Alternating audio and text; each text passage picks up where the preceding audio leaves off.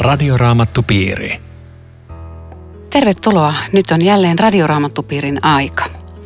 Tänään käymme keskustelemaan Riitta Lemmetyisen ja Eero Junkkalan kanssa toisen korintalaiskirjeen luvusta kolme. Minun nimeni on Aino Viitanen ja tekniikassa on Aku Lundström. Oletteko te Riitta ja Eero saanut elämänne varrella suosituksia johonkin tehtävään tai työhön niin jonkun, jonkun henkilön kautta. Ai niin, sä kysele, kun tässä tekstin alussa puhutaan suosituskirjeistä vai? niin, niin. Onko teillä kokemusta sellaisesta?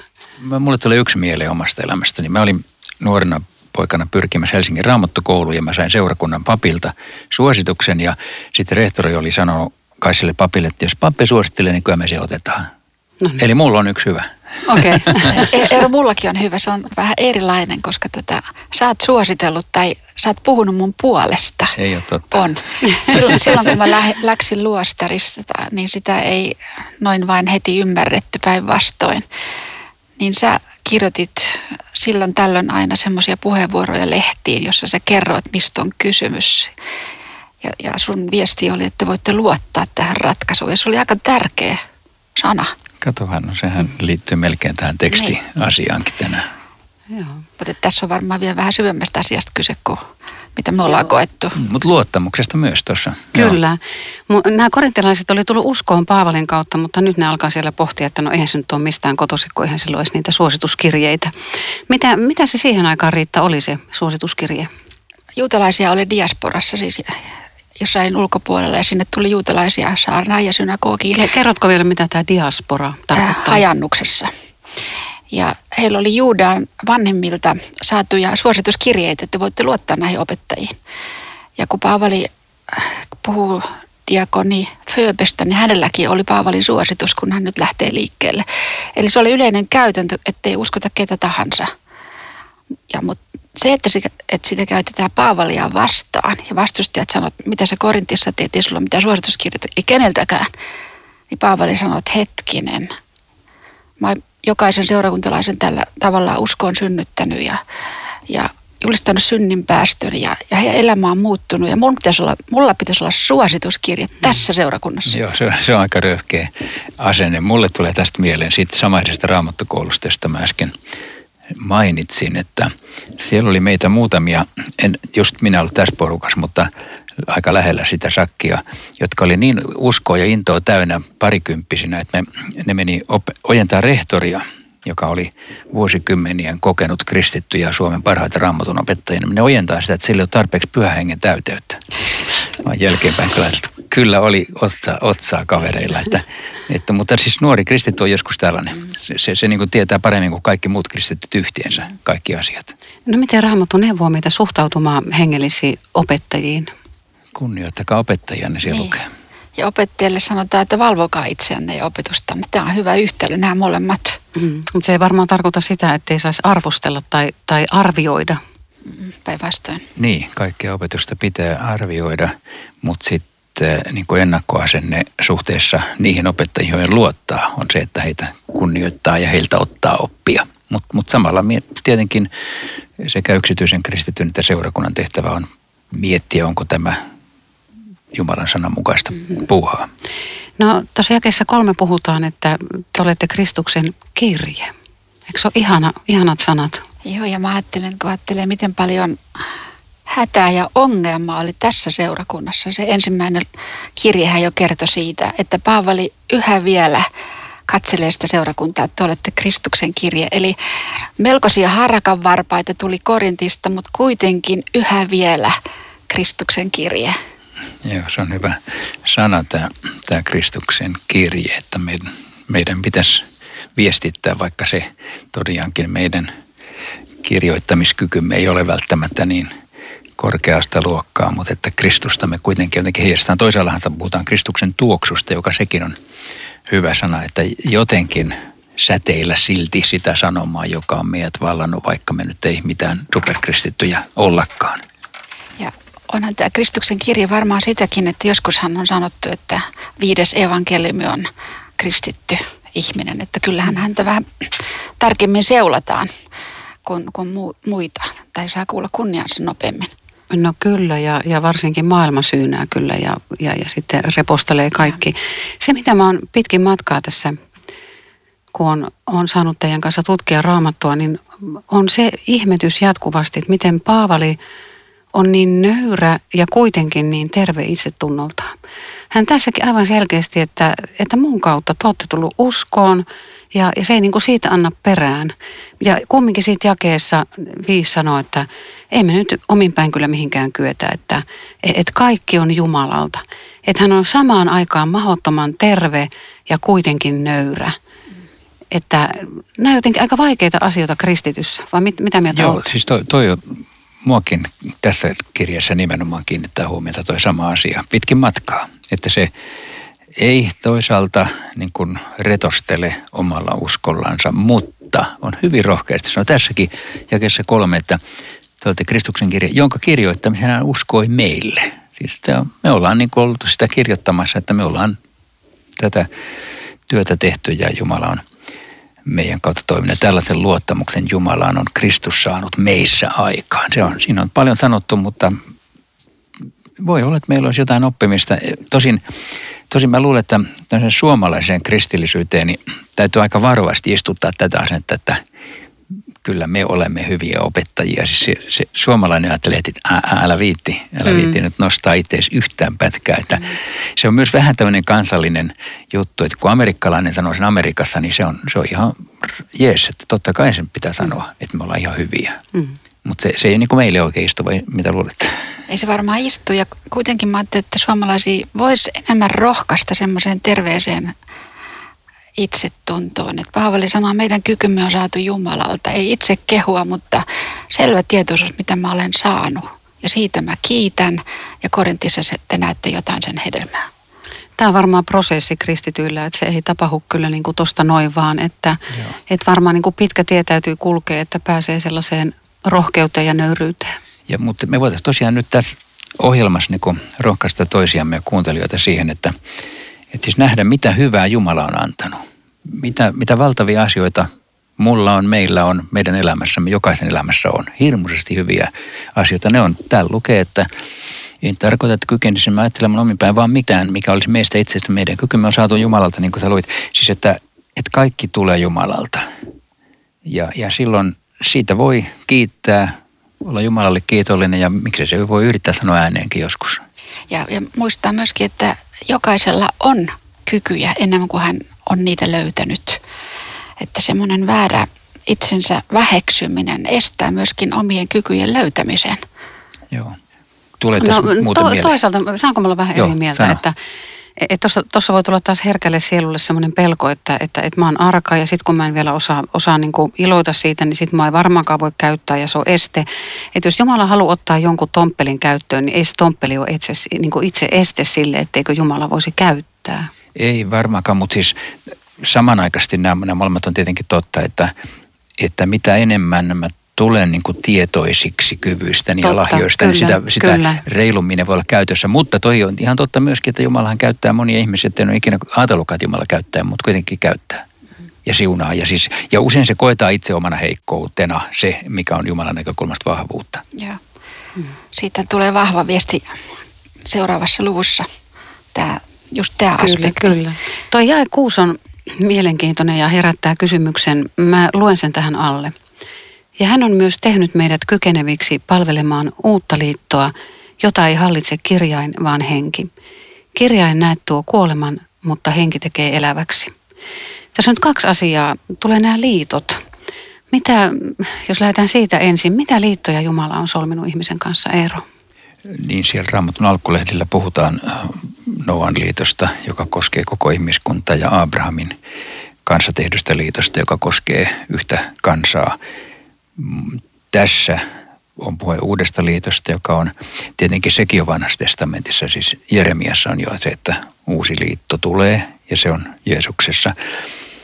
Eli tämä on vanhan testamentin ja uuden testamentin välinen rajankäynti tässä, että Jeesus on tuonut uudeksi kaikki, vaikka vanha liitto, siis se, sitä ei ole niin romutettu siinä mielessä, että sen sanat on totta ja voimassa, mutta vasta Kristuksesta käsin ne avautuu ja silloin se on niin kuin oikeassa järjestyksessä nämä Tämä kirjan näet tuo kuolemansa on hirveän vaikea ymmärtää, mutta sillähän varmaan tarkoitetaan Jumalan käskyjä, ehkä kymmentä käskyä. Ja miksi se tuo kuoleman, niin mä oon joskus ajatellut, että Jumalan käskyt, ne on vähän niin kuin ultraäänitutkimus. Että kun niillä peilaa itteensä, niin tajuu, että vähän pahasti on asiat. Näkee syvemmälle kuin noin mitä muuten pintasilauksella. Eli joka ei Jumalan lakia noudata, sanoo tämä lain liitto, niin hän ei peri elämää.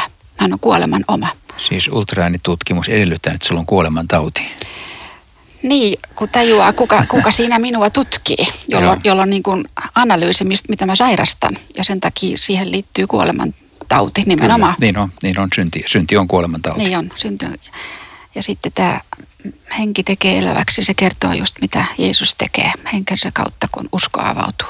Joo, to, toi on tärkeä näkökulma, koska mä luulen, että tätä jaetta käytetään myöskin väärin. Sillä lailla, että vaikka esimerkiksi sitä raamatun kirjain kuolettaa, mutta pyhä henki on jotain muuta, joka tekee elävämmäksi. Että siis semmoinen niin kuin hengellisen elämän elävyys olisi jotain muuta kuin mitä, mitä raamatun sanaan pitäytyminen, vaan, vaan ikään kuin pitäisi lähteä siitä Joo. pidemmälle uskossa, mutta tätä se ei voi tarkoittaa. Ei, ei.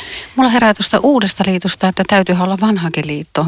Mitä jos sä nyt niin tiivistät, niin mitä se on se vanha liitto ja uusi liitto ja miksi me ei kyetä palvelemaan vanhaa ja miten, miksi me nyt kyetäänkin palvelemaan uutta liittoa? Miten meistä on tullut kykeneviä? Niin tästä näkökulmasta, siis niin kuin Jeesuksesta käsin katsottuna, niin se vanha liitto on käskyjen täyttämistä ja, ja, ja sillä tiellä me joudutaan umpikujaan ja siihen läpivalaisuun, mistä Riita puhuu. Toisaalta tietenkin vanhan liiton aikana voidaan sanoa, että sielläkin oli Jumalan armo ja sielläkin uskottiin jo ennalta Messiaaseen, mutta että sen vanhan liiton olemus, niin kuin tämä, tämä laintie, ei johda pelastukseen. Ja sen takia se, se ajaa meidät umpikujaan ja se, se ajaa meidät kuolemaan siis. Että, että siis lain tehtävä on paljastaa meidän kuoleman tautimme. Ja, ja sen takia se ei vie muuta kuin, muuta kuin semmoisen umpikujan, josta vain Kristus vapauttaa ja että henki tekee eläväksi, niin pyhä henki kirkastaa Kristusta. Se on pyhän hengen tehtävä. Näitä voisi näiden Paavalien käyttämien vertausten pohjalta voisi panna nämä, nämä liitot vähän niin kuin vastakkainkin, että on, on vanha liitto, kiveen kirjoitettu, uusi liitto, sydämeen kirjoitettu, mustella kirjoitettu, pyhällä hengellä kirjoitettu. Vanha liitto oli pelottava, Jumalan pyhyys oli järkyttävää. Uusi liitto, Herra, tässä meidän on hyvä olla. Siis täysin Joo. vastakkaiset. Joo, toi, tota Paavali varmaan tästä tarkoittaa. Silti siinä on musta joku näkökohta, mikä tuntuu hankalalta, koska toisaalta vanhassa testamentissa on jo kaikki. Ja vanhan testamentin pelastustie ei ole lainti oikeasti.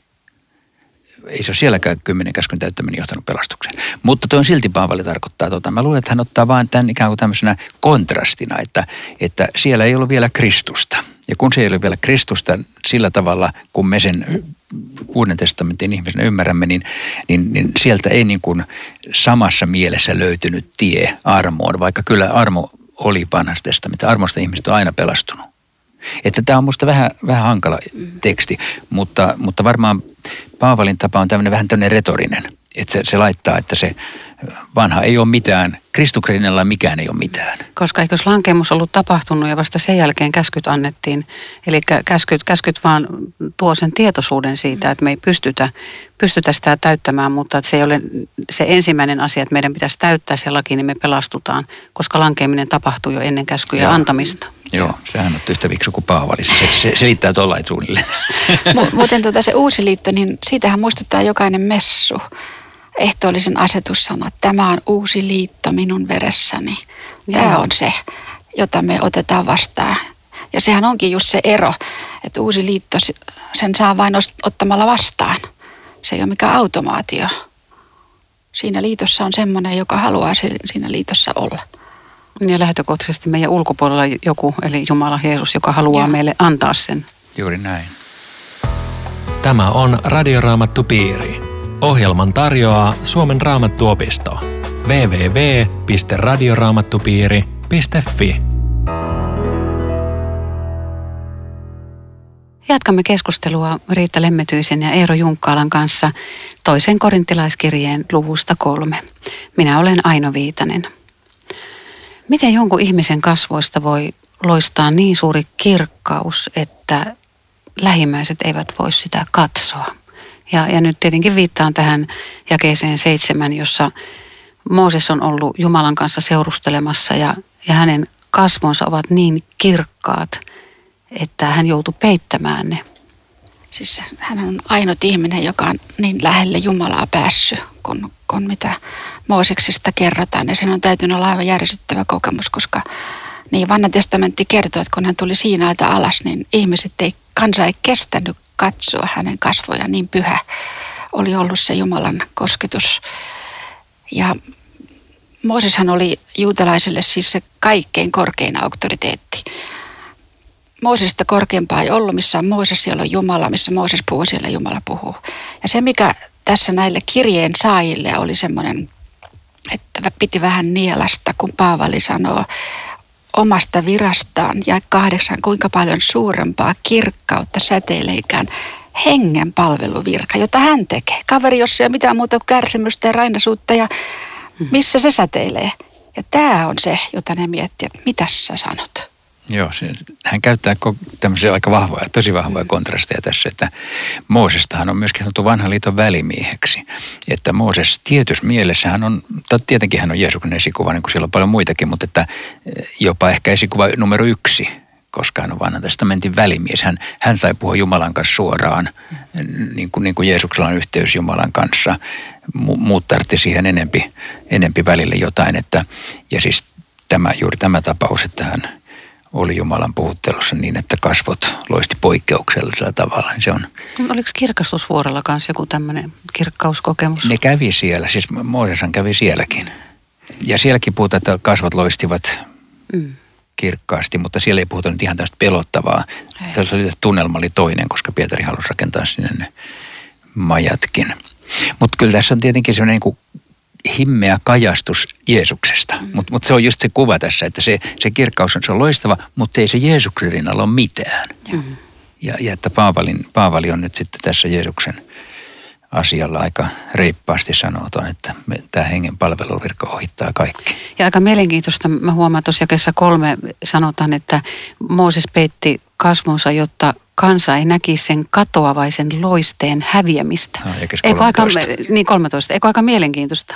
Olisiko se kuva siitä, että vanha liitto oli kuitenkin katoava liitto? Hmm. Koska tota, se, se häipyi kuitenkin. Varmaankin. varmaankin. uutta odotettiin. Hmm. Mutta t- tämähän on ja mahtavaa, paljon kirkkaampi loiste ympäröi silloin vanhurskauden julistamisen virkaa. Siis sitä, hmm. Mistä koko kirjeessä on kyse. Voi, voiko ihan lyhyesti viitata, tuohon virkaan, että, että miten te ymmärrätte tämän hengen palveluviran? Onko sillä mitään tekemistä nykyisten kirkkovirkojen kanssa vai onko se yleisesti vain niin Jumalan todistajana olemista vai, vai miten te näette tämän hengen, hengen palveluviran? Se, se palveluvirka, mutta ainakin, ainakin seuraavassa luvussa, niin se on, se on diakonia, lukee kreikan kielisessä tekstissä. Mutta ei se tarkoita diakonin virkaa nykymielessä, mutta se tarkoittaa siis Jumalan antamaa kutsumusta ja tehtävää, joka ainakaan vielä Paavalin aikana ei ollut sitten sillä tavalla muotoutunut. Paavali kyllä koki, että hänellä oli ihan selvä apostolin virka ja apostoleilla oli. Mä en oikeastaan tiedä, ketä kaikkea hän tähän ikään kuin omassa mielessään sijoittaa tähän hengenpalveluvirran käyttäjäksi. Mitä te luulette? Siis ainakin apostolit, mutta voisiko se olla, että jokainen kristitty, joka palvelee Jumalan hengessä Kristuksen kirjeenä, on tietyssä mielessä tämän palveluviran kantaja. Mutta hetkinen, pitäisikö se kuitenkin olla jonkinlainen seurakunnallinen virka? Siis joka tapauksessa meidän nykyiset virat on erilaisia kuin raamatun. Me ei voida yksi yhteen niitä tehdä. Mm. Mutta olisiko tässä kuitenkin joku semmoinen, että se on niin kuin, sut on kutsuttu johonkin, erotettu johonkin tehtävään? Kyllä se varmaan tässä on. Kyllä se ehkä tässä Enä, on. Enemmän sitä. Joo, joo. Että se, se on niin kuin asteero semmoiseen niin sanottuun yleiseen pappeuteen, johon kaikki kristityt kuuluu. Mutta sitten jotkut on kutsuttu nimenomaan tekemään tätä Joo. työtä. Ehkä se, ehkä se on tässä se painopiste. Joo. No Paavali puhuu tuossa jakessa 12, että meillä on tällainen toivo ja esiinnymme avoimesti. Tuleeko tästä toivosta jotakin? Niin, musta tässä nämä, nämä lauseen molemmat puolet on kivoja.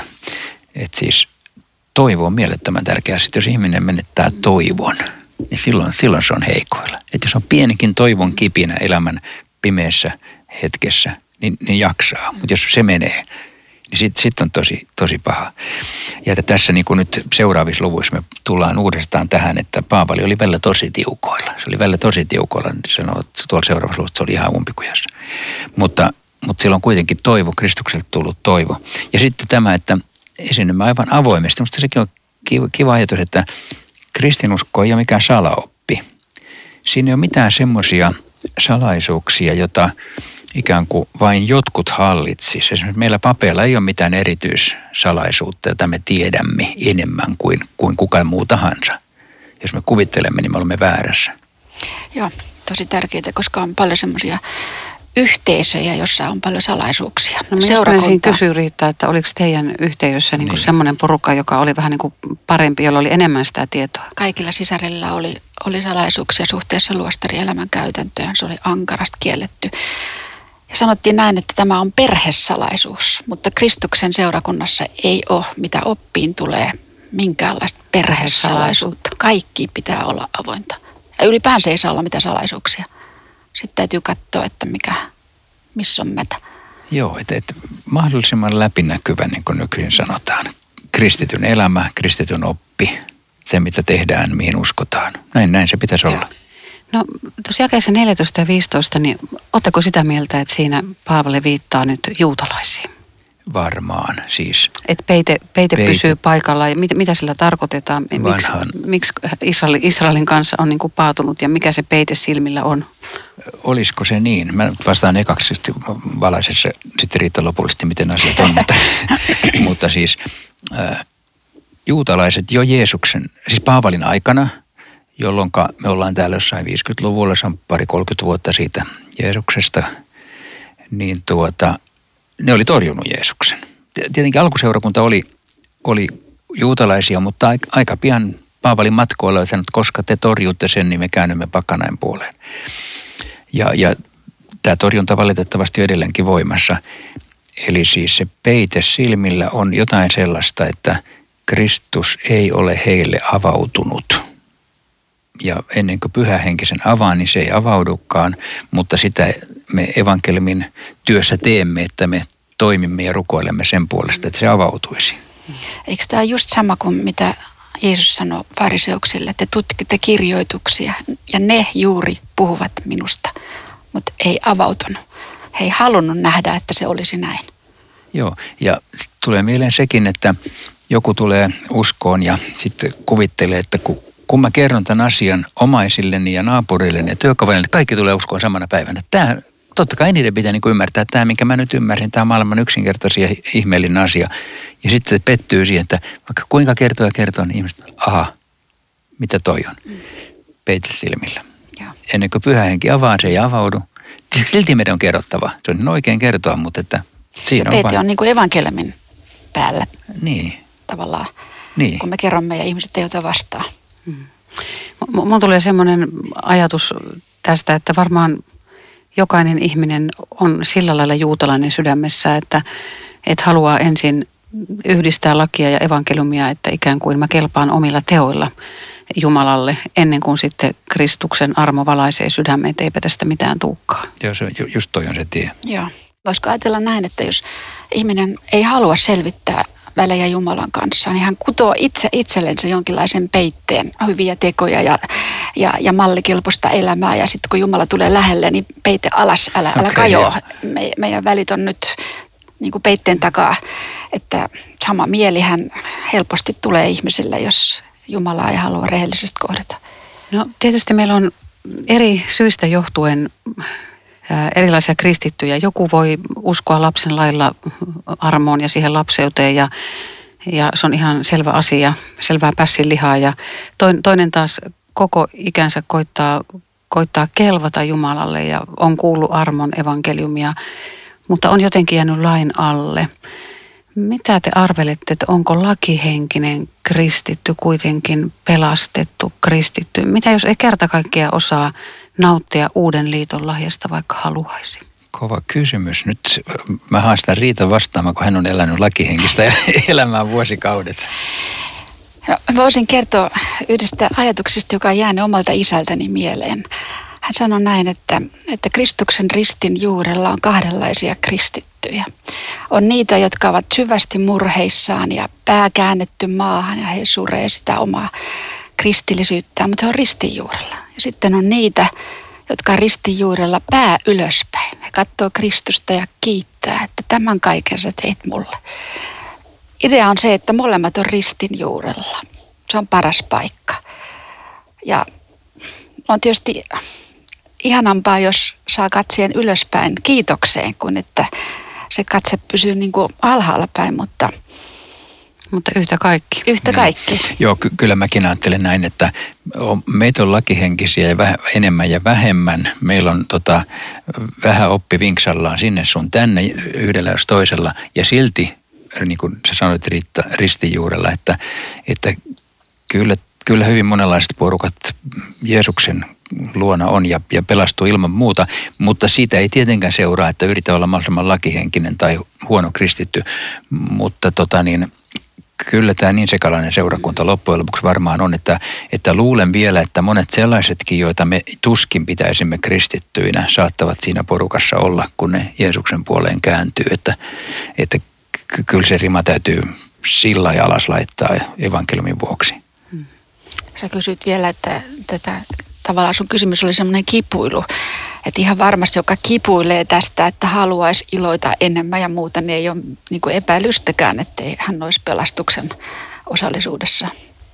Vielä ehkä ehditään pohtia tätä, että, että kun Herra on henki, mitä sillä tarkoitetaan jakeessa 17. Siis Jeesushan syntyi lihaksi, on Jumalan kuva, on ihan konkreettinen, häntä voi koskea. Mitä, mitä toi on? Mutta emme nyt kuitenkaan häntä näe. Pyhän hengen kautta hän on läsnä siinä mielessä. Siinä mielessä hän on henki. Ja tässä on varmaan semmoinen pieni kolminaisuus vivahde, että, että yhtä aikaa isä ja poika ja pyhä henki. Tuosta jakeesta 18 tekee kyllä mieli sanoa, että se on hieno jae, vaikka mä oikein ymmärrä sitä, että me katsomme peittämättömin kasvoin Herran kirkkautta, muutumme saman kirkkauden kaltaisiksi. Mä tämän jakeen kohdalla usein mietin, että muututaanko me täällä maailmassa vai muututaanko me vasta taivaassa. Mitä te luulette?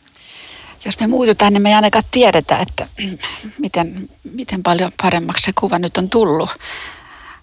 Mutta kyllä varmaan pyhähenki koko ajan tekee työtään ilman muuta ehkä, ehkä se muutos näkyy ylhäältä päin eikä alhaalta päin. Ah, toi on kiva. Niin, ja jos me ollaan nyt Uuden liiton tähden kelvollisia palvelemaan häntä, niin, niin niitä asioita katsotaan sitten jostakin eri näkövinkkelistä kuin tästä vanhan liiton näkövinkkelistä. Radioraamattu piiri. Paljon olisi mielenkiintoista ja, ja nyt aika loppuu tällä kertaa. Kiitos mukana olosta. Rukoiletko Eero lyhyesti tähän? Herra, kiitämme siitä, että saamme olla uuden liiton ihmisiä. Saamme olla Jeesuksen takia vapaita, puhtaita, pyhiä itsessämme syntisinä, mutta täysin vanhurskaita Kristuksen tähden. Anna meidän palvella sinua, sinun kirjeenäsi tässä maailmassa. Aamen. Radioraamattupiiri. www www.radioraamattupiiri.fi